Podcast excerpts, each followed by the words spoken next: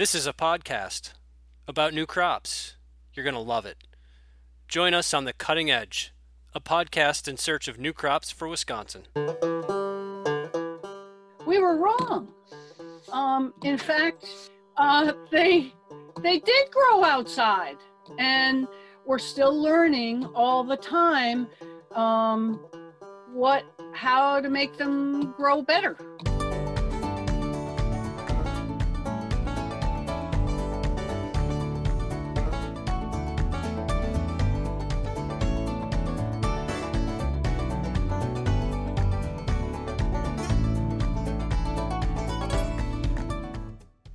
To The Cutting Edge, a podcast in search of new crops for Wisconsin. I'm your co host, Jerry Clark. I work with the University of Wisconsin Madison Division of Extension, serving as an agricultural agent. And my co host today is Evan Henthorn. Yes, thanks, Jerry. So I'm the agriculture educator in Adams County. Um, so it's it's great to connect with everybody again and um, be in a space that we can talk and continue to talk about saffron for our what third session now, Jerry. Is that right? Yeah, we're on to on to uh, episode three, as we could call it. So we're kind of starting the trilogy here. If you're, I guess, a Star Wars fan or anybody like that, but this we'll try to get the ratings that Star Wars does. But you know, we got a ways to go. Uh, but yeah, today we have the Vermont gang back with us for the most part. We've got uh, Margaret Skinner and Arash from uh, University of Vermont as researchers uh, on saffron. And also we have uh, John Polipiv. Uh, John is one of our growers here in Wisconsin uh, at Breadbasket Farm in Hortonville, kind of on the eastern side of the state. And new to our podcast team today is Brian Levin. He's a saffron grower from Golden Thread Farm in Stowe, Vermont. And Margaret tells us he's got a fantastic website that I just pulled up, and it does look great. So we can cover that as we go along. But uh, Margaret was mm. giving us a rough time for not checking that out uh, earlier. But today we're going to kind of focus on the uh, the production side of things. If you've listened to our earlier podcasts, you know we've kind of covered a brief, kind of a high level overview of what saffron is, and then kind of dug into the marketing the last time. So Evan, today I think we're going to try to dig into kind of that uh, market or excuse me the production side of it and that's where we have brian and john to kind of lead us along that path on their experiences as well as what margaret and arash have experienced uh, from their growing standpoint. All right so so margaret if you want to give us kind of that background again on uh, maybe how you got started uh, why farmers are growing it in vermont and how your project uh, you and arash have expanded this project? Um, Arash is from uh, Iran, and Iran is the number one producer of saffron worldwide. And when he came to Vermont, he said, Why aren't you growing saffron in Vermont? And I said, I don't, I don't know. And we started looking into it. And obviously, one of the, well, one of the reasons in uh, my mind, I work with uh, small farms throughout Vermont, most of which are growing vegetables or ornamentals, and they have a hard time making a living. And so for me, I thought, geez, if um, growers could also grow saffron in our area, that would be a great supplemental income for them uh, because saffron sells for between 20 and now $50 a gram uh, so that is potentially a lot of money. And it's uh, produced at a, uh, the, the most intensive labor time of the year is in October and November, and that's when most field crops are done. And so it seemed like an ideal fit, uh, similar to maple syrup production, except at a totally different season. So, um, so you might ask, well, what growers are coming to you to ask more about saffron? And there's quite a wide range of different kinds of growers. Uh, probably most commonly, we are targeting these small Vermont farms uh, who need who have some land. Maybe they don't have too much land, but they have uh, some land and some experience growing uh, produce a lot of them sell at farmers markets, which make uh, an ideal way for marketing saffron. So that's kind of was our initial target. However, we get calls from all sorts of different kinds of people. Um, one of the common ones is people say, well, I'm a I'm an educator right now and I'm planning on retiring and I have some land in Vermont, some agricultural land that isn't really being used right now and I want to come back to Vermont. I want to reestablish the farm there and I'd love to grow saffron. Um, uh, partly they're saying, you know, I know I don't, I won't make enough money on my social security. And so I want this as a supplemental income without having to go full tilt into a whole agricultural production system. So, um, yeah. Oh, so, so we're talking about a small, you know, high intensive, uh, from a labor standpoint, a little more intensive from that standpoint, smaller acreage. So that's where it fits in with with obviously yep. small farms or or, or yep. uh, individual. And I guess I, would lean on Brian and, and John a little bit on this next question. Is uh, from a from a land standpoint, uh, production, uh, uh, what do you call uh, soil type, that kind of thing. Has that driven some of your decision making as far as I'm going to try this because it fits a certain production system? Brian, so go ahead, Brian. Guest. Yeah, go ahead, Brian.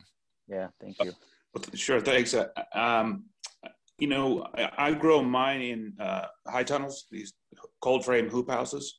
So, um, and, and, you, you know, it's really contained entirely within the, the space of those two hoop houses. Uh, I, you know, I do have this plot of land where I, I started this farming operation, and and it's about ten acres, um, most of which I'm I, am i am not using yet. So um, if if I if I'm looking into the future, expanding production, I have room to put additional hoop houses out there. But again, it, it's it's a really condensed into a, a, very small unit when it comes down to it.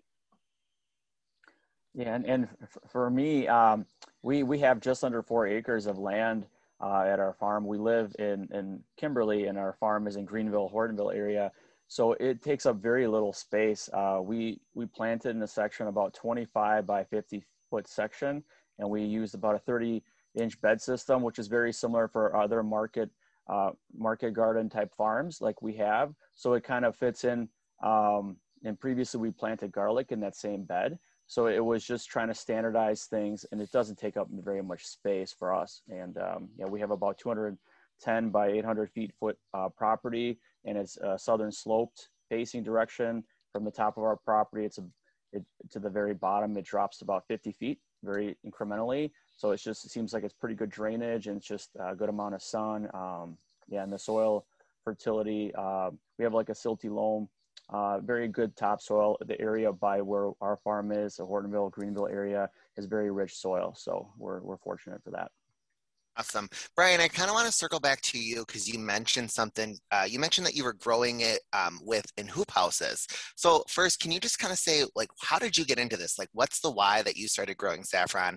And then can you just kind of move into, like, why are you growing it in a hoop house uh, versus another method? Sure. Well, like I said, we had this piece of land and I, I did uh, have a, an interest in do, doing something agricultural with it. It's a, it's a great field, um, you know, big expansive field, full sunlight. And, um, you know, we had the room. Uh, it wasn't until um, Arash and, and, Margaret did their, their first studies and the reports came out from UVM that maybe growing saffron in Vermont could be a, a, a nice little, uh, well, could be a, a successful way to, to, farm the land. And, and for me, I mean, you know, I, I really appreciate in, in Vermont, we have a lot of farm to table restaurants, um, a lot of just great quality food products, beer, uh, you know, all kinds of spirits. Uh, and it's, it's kind of a fun industry to, to, be involved in too. So for me, because I'm kind of a foodie, if I was going to produce something, I, I, wanted to produce something that I liked. And I, I do love saffron. It's, it's, it's, uh, you know, it's, it's certainly something that was very new when, when I started. Um, and now, you know, I'm, there's there's a bunch of small farms now in, in, Vermont, or even some larger operations that are that are growing it. Awesome. Uh, so, Brian, you kind of you touched on it that this has inspired you to grow, um, and I, I, feel confident saying that with growth, there always comes though that um, the challenge or things that set you back. So, can you just touch on like what what were some parts of your production that set you back or things that you had to learn from um, to do to be able to grow to where you're at now? Sure, and, and I think I can answer that um, in combination with the other question you had about growing in a high tunnel. Yeah. Um, because in, in the reason, um, you know, when I first started, I actually did have one bed outdoors, uh, but the recommendation from UVM was because of our our, our very cold climate, the growing them in a high tunnel was recommended. Um, I also discovered that you you can get a grant from the from NRCS, uh, the division of USDA, that will fund a, a high tunnel um, and you know basically pay for all the materials. So I, I pursued that at least for, for one of my high tunnels, um, and I, I, actually just found out there's no limit on the number you can apply for. So um, I've already I've already been in touch with the, the local office about getting another one going because I'm going to have to transplant in a couple of years, and, and, and they're going to take up a lot more room once I do the transplanting because there's just going to be so many more corms.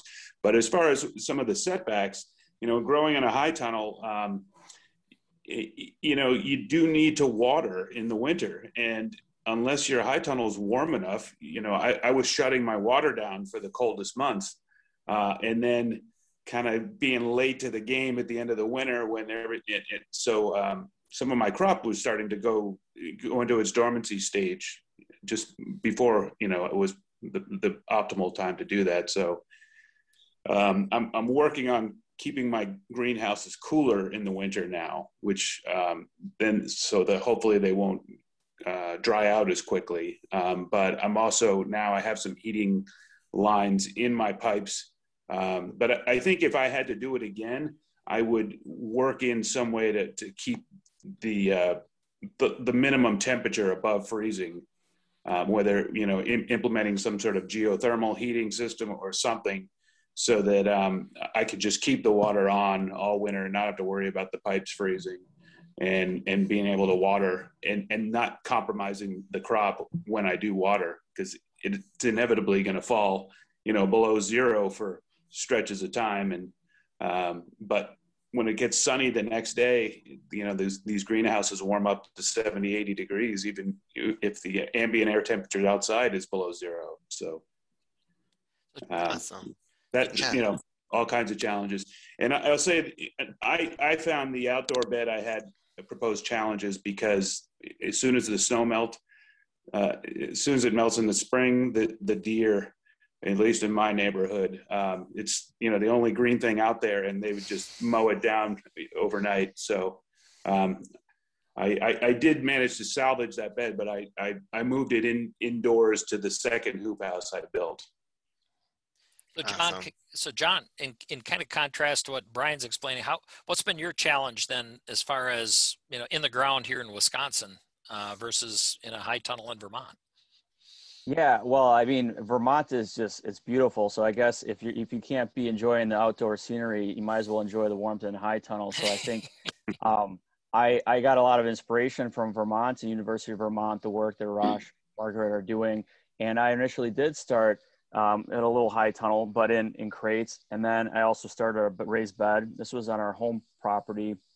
And then I realized the ones that did for us, the ones that were outdoors, um, the performance was better um, probably what you know Brian alluded to, like there is more maybe care and watering and other things and other factors that I just wasn't able to commit to at that time. And I found that for me, um, like the raised bed type uh, system works better, less maintenance for me in the off season. Um, and the deer pressure and animal pressure, initially I, I did notice some damage. Um, so we put in a, a, like a plastic fencing that we got from the DNR uh, there's programs if you have some crop damage. We had some other crops for our diversified vegetable farm. We had some damage, and that's helped a lot. Um, we haven't had any damage, I think, in the last two years in our bed systems that we've had from deer. Um, but we did have a little bit, I think, maybe some corm rots because there were some low spots in our beds. So moving forward, I think what we're going to do is make sure that um, if there's any sinking or any you know shifting, like we make the beds tall enough and then um, ensure that uh, there's just good drainage all throughout because the beds that were a bit higher there was no low spots um, those have performed well and they come back every year. And um, you know, we had some weed pressure and things like that, but overall, we, we liked that functionality of using that space outdoors for now, but we're looking to experiment and trial other ways. So maybe a high tunnel would be a good way to kind of diversify how we grow. So. So, so Margaret and Arash, I guess from your research standpoint, uh, looking at production, is that something you're looking at in, in addition to varieties or those kind of things? Are you looking at production systems? I know it's been a new research crop for the University of Vermont. How is the what are you researching or looking at down the road here or currently researching in terms of that production stuff that you know john and, and brian has been have been addressing yeah actually we we are mostly thinking about different planting methods. And uh, in some part at some points we are looking at a crop rotation for saffron plants because as i told you saffron has a different life cycle. It grows in the winter fall and winter and then in the field when we have it in the field in the summer we don't have any green leaves. So we are thinking these days to uh, develop an intercropping system with saffron in the field and saffron is a perennial crop so we have to work on the fertility of the soil. We are doing research to find the optimal situation, soil situation for saffron, because we keep it for long time, like three, four, five years in the ground. We have to keep the soil fertility over the time. So is another aspect that we are working these days on it. Saffron quality is another aspect of uh, um, saffron production and especially marketing that we are working on it. We have a cooperation with the chemistry department. Uh, saffron does not produce seeds, it's a triploid crop, and so we don't have different variation. We don't have different, like, it's not like corn and maize. It's like we have just one Crocus. We have different genotypes, but they are almost like each other. Uh, one thing that I wanted to mention when Brian wa- uh, was talking about saffron in the high tunnel, and in the greenhouse. We, we have some other crops that have been grown in high tunnel and greenhouses for a long time, like tomato. It came to the greenhouse like many, many years ago, and people have grew have uh, enough experience on that. But saffron, saffron production in the high tunnel, in the control chamber or the area which is covered is like, uh, we don't have enough experience on it. And like working with the growers and other people gives us uh, this opportunity to find the problem and challenges that they face in those production systems. So maybe in the future, if we find source of funding, we will uh, design a trial to work on that aspect as well. Um, one other thing, people might, growers might get confused because indeed, when we started out, we believed that we hypothesized that saffron would not survive outside. Uh, that we couldn't get a decent crop or they wouldn't survive over multiple years. That's why we originally started growing them in high tunnels. Um, we were wrong. Um, in fact, uh, they, they did grow outside and we're still learning all the time um, what how to make them grow better. And what has happened now, which is exciting but challenging, is it's not just growers in Vermont or in Wisconsin uh, who are interested in growing saffron. There are people in Rhode Island and Virginia and Texas and Arizona and California. And um, their situation each one of those different locations offer challenges and opportunities. And so um, it's it's uh, there's a big a steep learning curve and that's where having growers involved in the research is really important because it'll help us answer the questions faster yeah one, one thing that i want to add is like initially we looked at saffron very scientifically and we came from stat to biology. We just calculated that when we cover Vermont state with, with a layer of plastic, with the temperature that we will have under that layer of plastic, will be similar to arid and semi-arid area that saffron came from. So then we decided, oh, if we have this kind of situation, we can plant saffron. And when we were, we were working on that, a guy came to us and say, hey, I have saffron in the field. Why don't you plant it in the field when you can? And so we said, oh, okay, if you have it there, we should, we, we have to try it as well. So, okay, so in my mind, and maybe we kind of covered this, but like, what's the coldest that saffron can, if it's outside, what's the coldest that it can tolerate before we we start to see damage. Um, I'm just kind of like thinking about Wisconsin, and we're starting to get warmer here. Um, but the month of April can always throw us a good curveball, and we could get a cold spell, or we could get a ton of snow yet. So I'm just kind of wondering, like, if producers here started growing it this time of year, this early April, and then we get some cold weather, like how eh, are we going to be okay with like that little bit or should they be concerned or kind of kind of talk about like that, or have we done research on that? Uh, Margaret, do you want to answer that?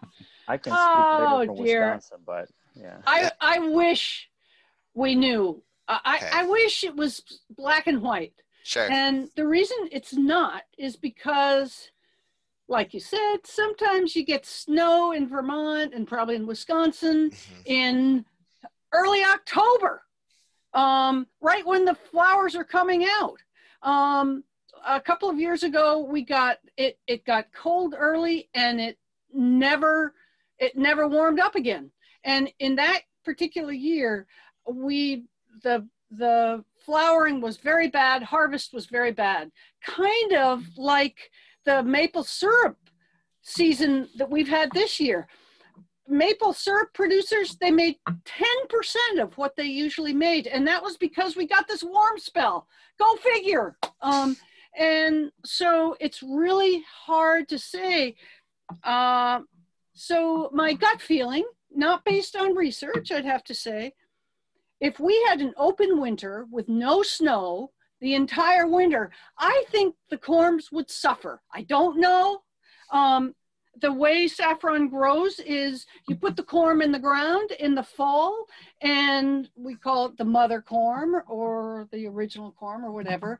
Every year the the baby corms that are produced by that mother corm are on top of that original mother corm. So every year that clump of corms gets more abundant but gets closer to the surface of the soil, which means they're more susceptible to freeze damage. So, you know, it would be nice to say, okay, we'll take a corm and we will just put it in the freezer and see if it dies. But that that's not going to tell us anything because it doesn't tell us the finer points about what's happening underneath the ground.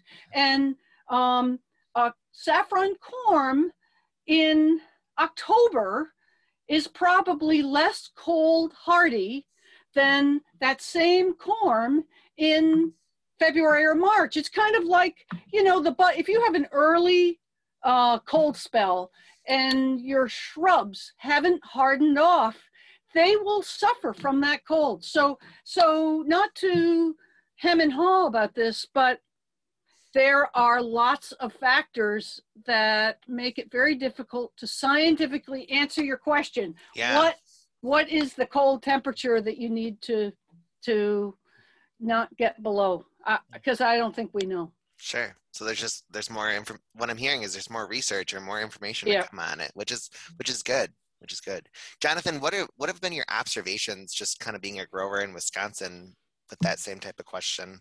Yeah, so I, I initially when I started growing it, I had um, thought, well, maybe I could grow this very similar because I the research from University of Vermont and on the internet, um, which generally in the internet it was hard to find solid information except University of Vermont and Saffronet, but it seemed like the spacing was really key, um, and and also for efficiency. Like I think we went with spacing them out every six inches and planting about every six inches deep and that that was a nice. We did five rows uh, like that um, in the 30 inch system, and that was pretty good system for us.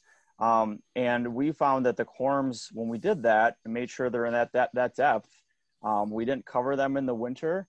um, they've they've been generally surviving, and part of that I think because some of that snow acts almost like an insulating blanket, and uh, the so it's, it's it's really kind of shocking. Like at sometimes you get a little warm up, or maybe some of the snow melts, and then you you see this green, beautiful foliage, and it's like this that's amazing. That plant is still alive, and I think part of that is the fertility underneath the soil and the root structure, the mycorrhizal fungi, how it adds and maybe um, adds value to that root and the development of those corms.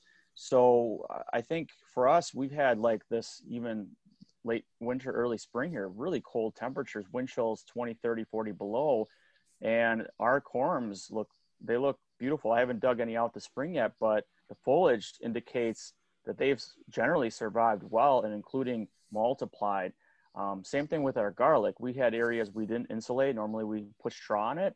We didn't and those survived too. So I these are amazing plants. They're really hardy, um, at least from my experience in growing in Wisconsin so far in our spot. So I know with the, oh, go, go ahead, Margaret. Well, one one thing about high tunnels is it's it's investing a lot of money potentially though the advantage in vermont and other states is um, these days you can get um, a, a lot of support from the uh, from the government. But so you have this very um, not high tech, but a high quality uh, area, and you're growing saffron, and it has to stay there all year long, even though you're only getting the value of a crop potentially at one time of the year. And a lot of people vegetable growers they don't they don't want to do that they want to use uh, that space for tomatoes or other high value crops during the rest of the year. One of the things that we would really like to do is start investigating are there other crops that could be grown on top of saffron so that you could really make full use of that high tunnel?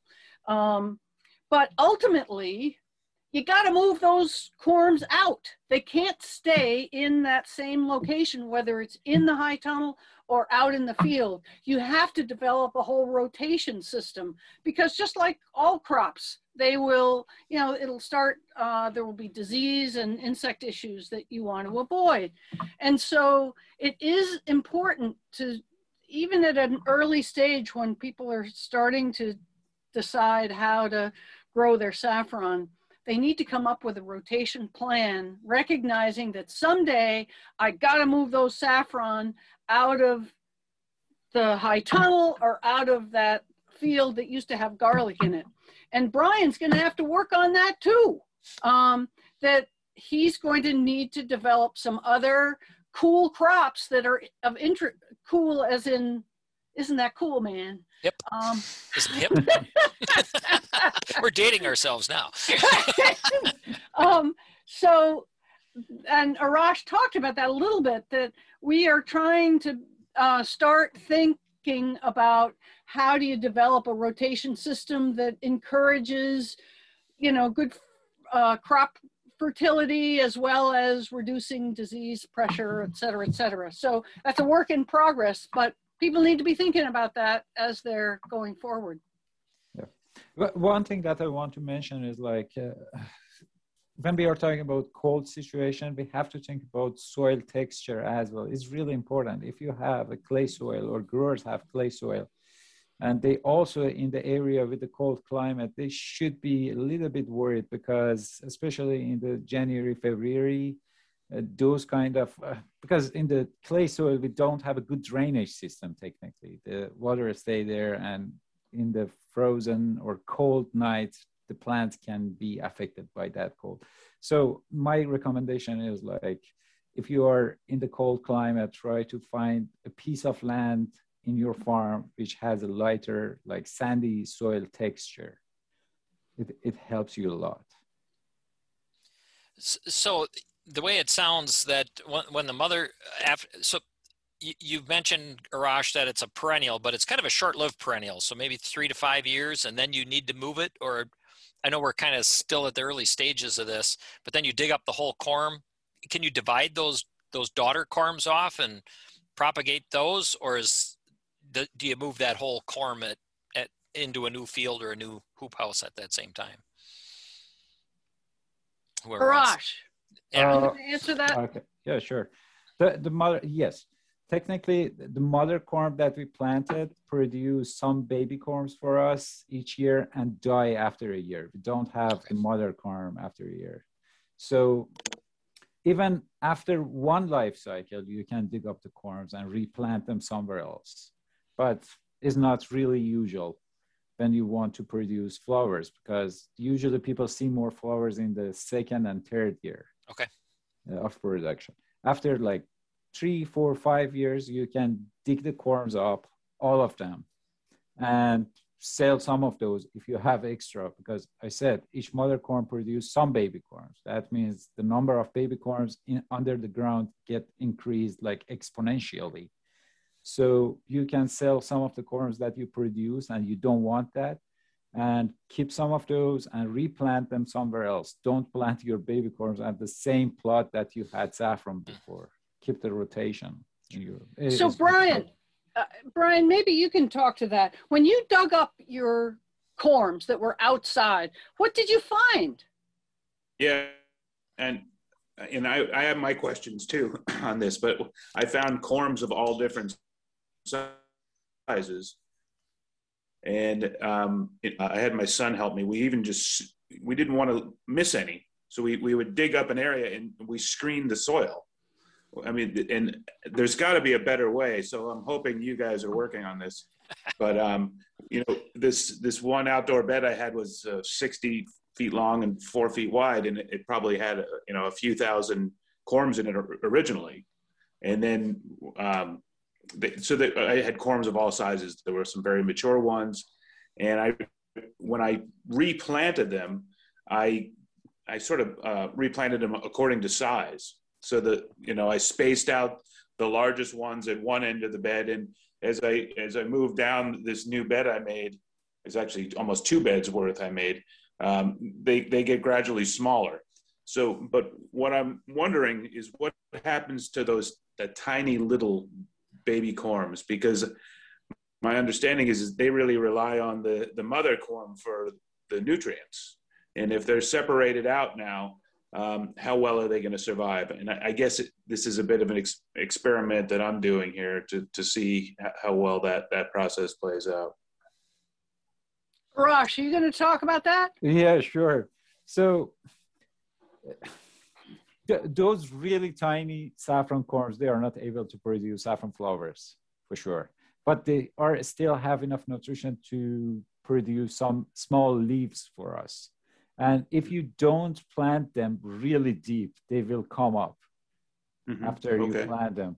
So they will be, or they should be able to produce some big baby corms after a year. So Okay. you, you have to plant them. They are able to produce something for, for us, not saffron flowers, but definitely they are able to produce baby corms for us. But the key is like, don't plant them, them that deep. If you plant them like six, seven inches deep, they will die. They don't have enough nutrition to produce big leaves and catch Mhm. the surface of the ground. But when you plant them like two, three, four inches deep, uh, they should be able to produce something for you. Um, Okay. the one of the one other thing, Brian, that's important. That mother corm at, at the end of the year, after everything goes dormant, that mother corm is finished. She's dead. Sorry. she is not providing any food source or anything for those babies. So, um, so when you say, "Oh, should I separate them or keep them together?" Um, there's no value in keeping them associated with the mother corm. In fact, I think the mother corm, because it's just rot, dead material, is could be a source of uh, decay. Um, but when you have a bunch of those little ones, um, you know, Arash said, don't plant them too deep. You also can plant them much closer together because the reason you uh, space them out more, uh, like John was talking about every six, six inches, is that what you're doing, John? Um, you don't need to do that with the little ones because they don't need that much space. And Margaret, I think it's not a bad idea. You share the thing that you sow in the hort farm with the small corms. You remember we planted? Oh, yeah. nest- Yeah. So we had a bunch of small corms, just like what Brian was talking about. And Arash said, "Oh, let's just plant them out, you know, out in this area, and it'll." They probably it was kind of late in the season, and I thought, "Oh, that what a waste of time because there's no way they're going to grow." And sure enough, there was no sign of any green leaves this fall, and I thought, "Okay, they're going to just die because they didn't come up." early enough. Oh my God! I came, the snow melted, and they're they're now the leaves are maybe I don't know four or five inches tall. So oh darn it, I was wrong again. I was gonna say sometimes it's not wrong to be bad, or it's not bad to be wrong. Um, I like I said, right? You're always learning about it. Yep. So, so Margaret and Arash, can you just touch on like if I'm a brand new grower or I'm a homeowner and I want to get into this, like what, where do I start? How do I jump into this? And then maybe John and Brian, maybe you can follow up after them. Arash, Okay, but Margaret listed some items for me. Yeah. Yeah. so, for sure, you have to first of all you have to get some information. Read about saffron. Get information about the life cycle, pest and disease, and these kind of things. Then you have to find a place to plant the saffron corms. So if you have a farm, you go and find a place that you get more sunlight and you have a better or lighter soil texture, in, like sandy soil. Then develop a business plan, which is really important because if you are producing something for selling, you have to find a market for it for sure. And having having the business plan is really important. It is complicated. It takes time. It's not easy, I should say. Order the saffron corms right now. Is the time to order the saffron corms because some of the uh, saffron corm sources are not in United States. We have to import saffron corms, or they should export it to United States. So they get the orders right now, and they process your order. And if you do it right now, you will get the corms by August and September. Uh, prepare the planting bed is very important. Just is not, especially in the climate like New England climate and soil situation we have to uh, deal with weeds. So it's better to be proactive, go to the field, control the weeds with cover crops or tilling the soil, whatever you can.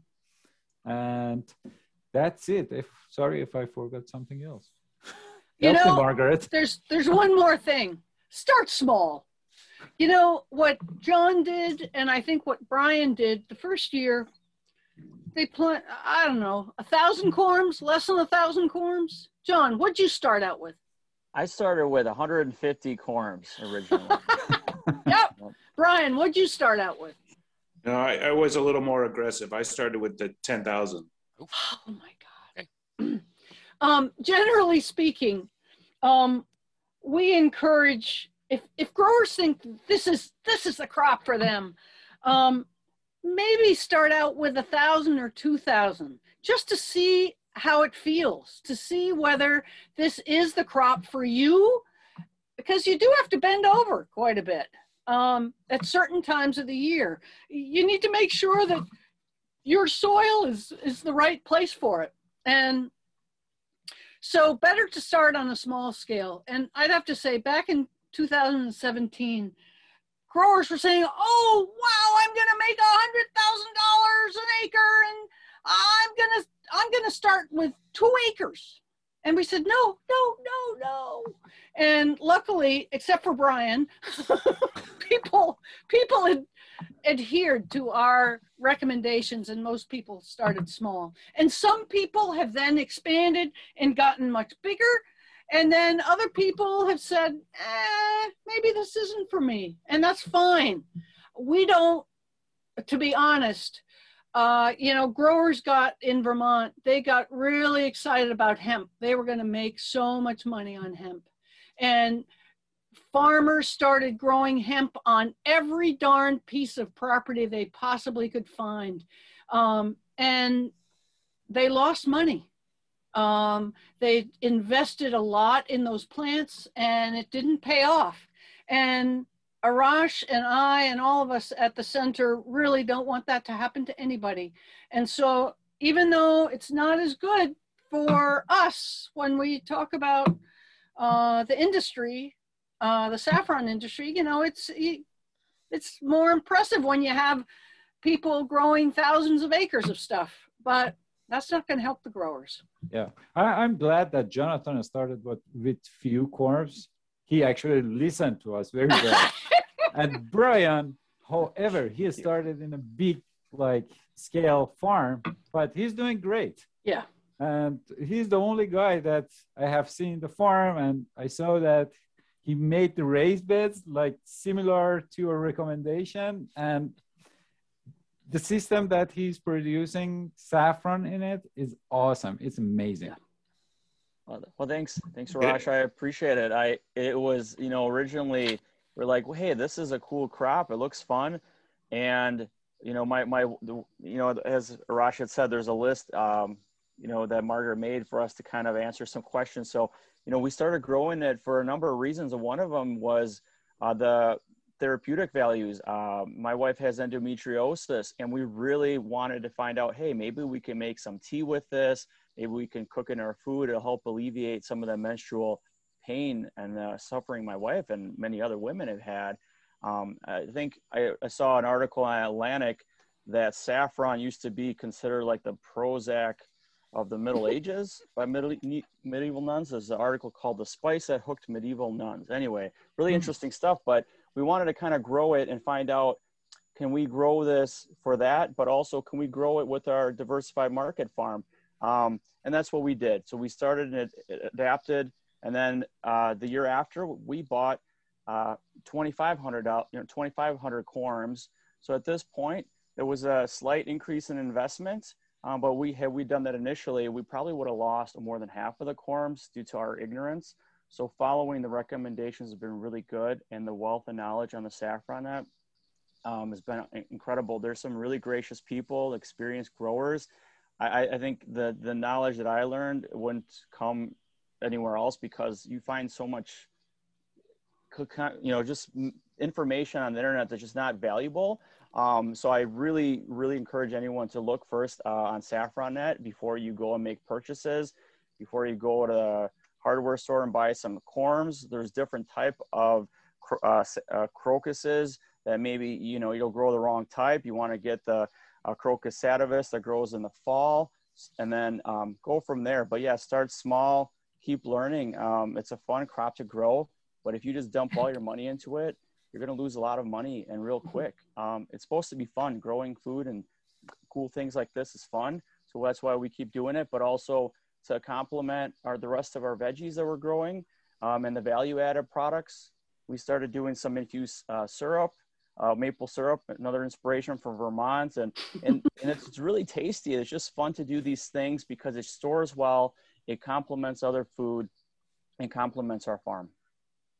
Great. Spoken like a true farmer, John. You're doing it for fun. That's why well, farming is. And, you know, pay the bills too, but yeah, working on that. I have I have one question. Can I ask a question? Sure. Go ahead, mm-hmm. Brian. And, and maybe this is for John. So so here in Vermont, cheddar cheese is like an off-white color, but in, in Wisconsin, it's a it's an orange color. And so I'm wondering, if, and so in saffron, I mean, I'm sorry, in Vermont, saffron is a, is an orange color. I'm wondering if maybe in Wisconsin it's it's a different color. oh man, Brian, it's funny you mentioned cheese. We were we work with a co-op uh, with a local farmer, or they they they uh, Red Barn Family Farms. So I got that's a conversation I'll ask them actually, but. Our, our saffron is it's i'm looking at your pictures and your website and beautiful by the way uh, it's it looks very similar. It's just like this richer dark, and then we harvest more of the thread, uh, so it's got a little bit of that orange and some of that uh, yellow too. So um, it's it looks good and delicious, just like yours looks like too. Yeah, right on. I, I figured as much when Arash was explaining earlier how there's only one variety. Um, But I, I do think that the maybe the nutritional value and the taste is it's going to be different, unique based on where you grow it. Uh, just like any vegetable, if there it's if it's void of nutri- nutritional value or the the all the things that are in the earth, like it's just going to taste flat. Um, so I, I think I think it tastes great and it grows well. So yeah. Well, great. This is this has been a fantastic uh, few minutes here to visit with you folks. I think I'll uh, just uh, wrap it up with uh, Margaret and Arash. Any final comments? Then we'll get some from Brian and John, and if maybe down the road we can uh, visit sometime during the growing season again, an update on how things are going uh, in Vermont and here in Wisconsin. So, uh, Margaret and Arash, any final comments for today? well, John mentioned SaffronNet, which is an email listserv, and it's free to subscribe. And there are about oh 780 people from all over the country and all over the world, and um, ideally, people that are on it have done their homework enough so that they know the basics of saffron. Uh, but when people contact me to ask if they can get on the list, I always send them uh, six or seven different uh, fact sheets that will give them the information about how to um, how to learn more about it. Uh, we also have a website which is pretty comprehensive. It could be better, I'm sure, but at least it gives uh, as much information as we have available at this time. Uh, and ultimately, learning from other growers is the key. Uh, we're the first to recognize that, which is why it's really important to have Brian and John uh, part of this call. And before we forget, thank you so much for letting us to talk in your great program. And don't forget that it's Easter. Happy Easter. Happy Easter to you too. Yep. Thank you. Uh, Brian, any final comments? Um, well, you know, I, am very grateful to uh, Margaret and Arash for starting this whole initiative in the beginning, and uh, they've been great resources going forward. So I echo everything they said about the, the resources they do have that are available and collaborating with other farmers. Um, I, I, think growing saffron, if you are doing it as part of a, a larger scale uh, farming business, is, is a great way to. Uh, is a lot of fun. Is a lot of is, is a good opportunity to supplement your income. Uh, for somebody like me, um, I actually do other things. I don't I don't grow many other things, but uh, so there's a there's a few intense times of the year. I mean, mainly the harvest time, and and I try to schedule the rest of my life around those those few weeks of harvesting and processing, and then um, it's it's it's fairly light maintenance, weeding and, and watering, you know, at other times. Um, so uh, I, am able to do uh, a bunch of things and wear a bunch of hats. So and, and continue this nice little business. So thank you. And thank you for including me in this. Thank you, Brian. Jonathan, any final words? Yeah, I, once again, uh, what Brian had said as well, thank you for Rasha, Margaret, and everyone that's been helping. Um, it's, it's especially nice to be able to connect so far, you know, from Wisconsin to Vermont and everyone all across the country and the world, really. So it's been really, really tremendous. Um, saffron is, is a fun crop to grow. To me, it's like a crop of like optimism it's something you you you know plant in the fall. I mentioned the previous times, like a lot of times other veggies maybe start you know dying off. You know, you have things to clean, get ready for the next spring, and then the saffron is is growing, and then you get the flowers. So it's it's a beautiful contrast of colors when everything else is already kind of dying and needs to get cleaned mm-hmm. up. And then it's one of the first things you see in the spring garlic, you know, but then you also see the saffron um, the foliage is just beautiful. So it's, it's a fun crop to grow. It's a, it's a lot of work, but if, if you do it, you know, moderately, start off small, it's, it's, it's a really great addition to a diversified market farm, in my opinion. So thanks again, everyone, and happy growing. Yeah, and you know, before we we log off here today, I just want to say thank you to to Margaret and Arash and Brian and John for being on. Um, but I also want to say thank you to our listeners. I know um, after I shared our first uh, Saffron podcast recording, I had a, a few great um, feedback um, with that. So I also want to give the shout out, you know, if, if our listeners have any other type of crops that they are interested in hearing about or learning about more, like please reach out to somebody on the uh, Cutting Edge podcast team and we'd be more than happy to kind of dig in or try to get um, another another crop going. So um, please feel free to reach out, have a conversation with your county educator and we'll, um, we'd be happy to try to work through that. So.